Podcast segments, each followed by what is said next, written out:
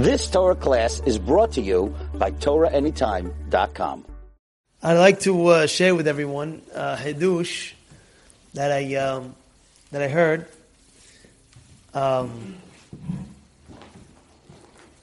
he says like this.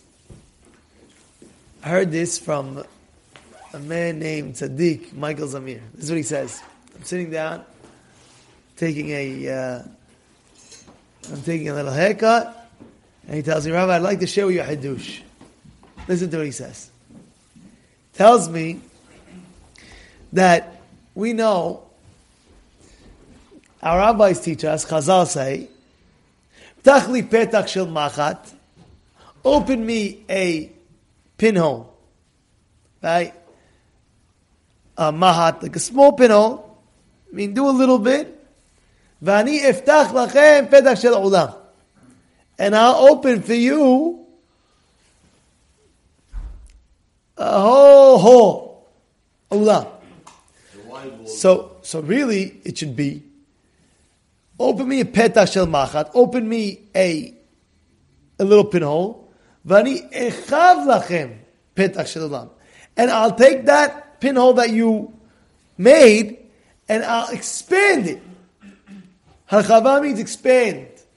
Petach, it sounds like, what's this petach? You open up petach over here, and Hashem will open up, it sounds like He open up somewhere else entirely. And the answer is very simple. The answer is, a person in life, he's obligated to do hishtadlut. He's I have to do hishtadlut, to do a little, to do what he has to be doing. But like Mesilat Yesharim teaches us, en amoil. Hashtadlut mukhrachat ve'eno mo'il. That's the lashon of the Mesilat Yesharim. Again, Hishtadlut mukhrachat. By the way, I take it back. It doesn't say hayav. Mukhrachat means like it's needed. Right? It's needed. Ve'ena mo'il. And it does not help. Meaning, you can do something entirely in, in a section like doing something over here, and the the Yeshua, whatever you need, will come from an entire left field that you never even knew about. You know what's going on over here? It's, it's, it's a mind-boggling thing if you think about it. The Hidush over here we're trying to tell you is, and, and in essence, whatever you're actually doing, you're opening up a petach over here, you're opening up whatever you're opening up over here. I'm giving an example, you're opening up over here. It has no shayachut. All of a sudden Hashem opens up entirely left field. It had nothing to do. You, you, you know what we're trying to say over here? No. It's the most amazing thing that you can imagine in your life. And I'm going to tell you a story that happened to me personally that I'm telling you.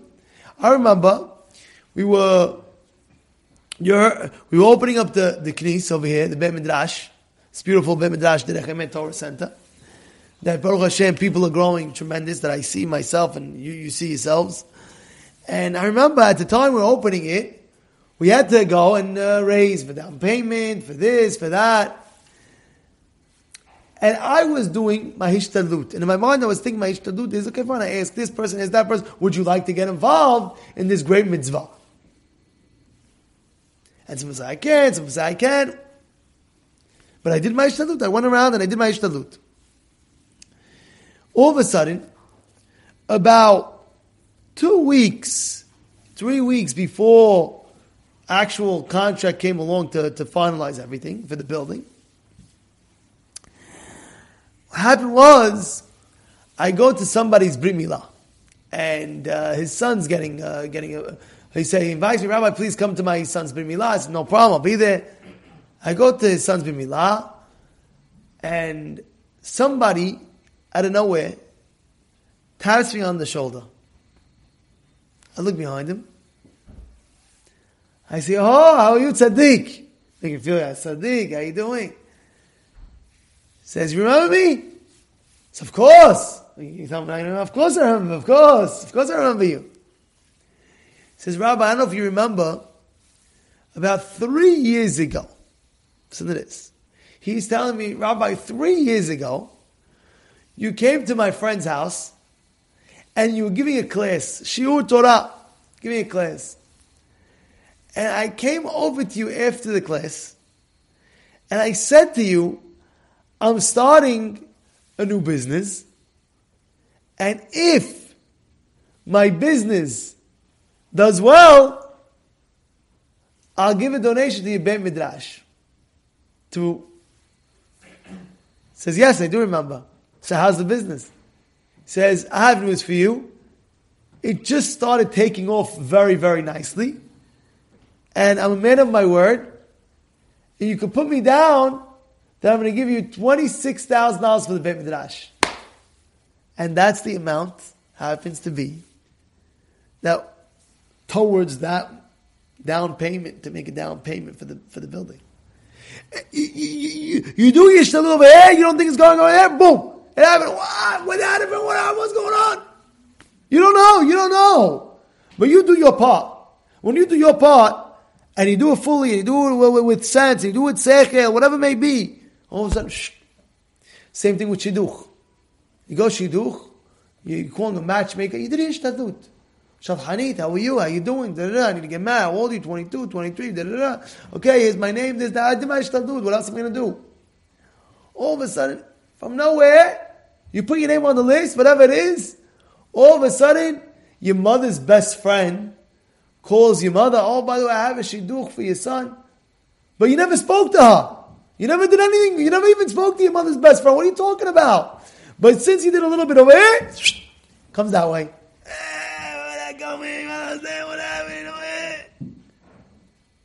Tachli petach shel machad. Open me a little bit, and I'll give you a whole new petach. Somewhere else. You know, Chaim Kanievsky said the story over to his, to his gabbai. Listen to this. He said that one person, when he was younger, he was marrying off his daughter, whatever, uh, uh, when he was young, his younger age. And somebody came over to him and said to him, Rabbi, I have a sefer. I want you to go over the whole sefer and write exactly where the Ma'areh Mekomot is. Where this is from, that is from, this is from, that is from, this, this, that. He wrote a whole sefer, he took a whole sefer, and he's writing for about a week, two weeks, three weeks, every Mekor. And he gave it back to, to, to, the wealthy man, and he says, this is the sefer that you wanted me to go through, this is all the Ma'areh Mekomot. And I was thinking that maybe what this man is going to give, you know, you know, he's working on it for the whole. Nothing happened. Didn't say anything. Anyway, listen to this. When he was marrying off his daughter, he told his future son-in-law he committed to him a certain amount of money. He Says this is the amount of money that I'm giving, that I'm committing to uh, Hashem. And what happens? Right before he had to give over the check to his son-in-law, this man, few years back, comes to the rabbi and says, Rabbi, this is for you.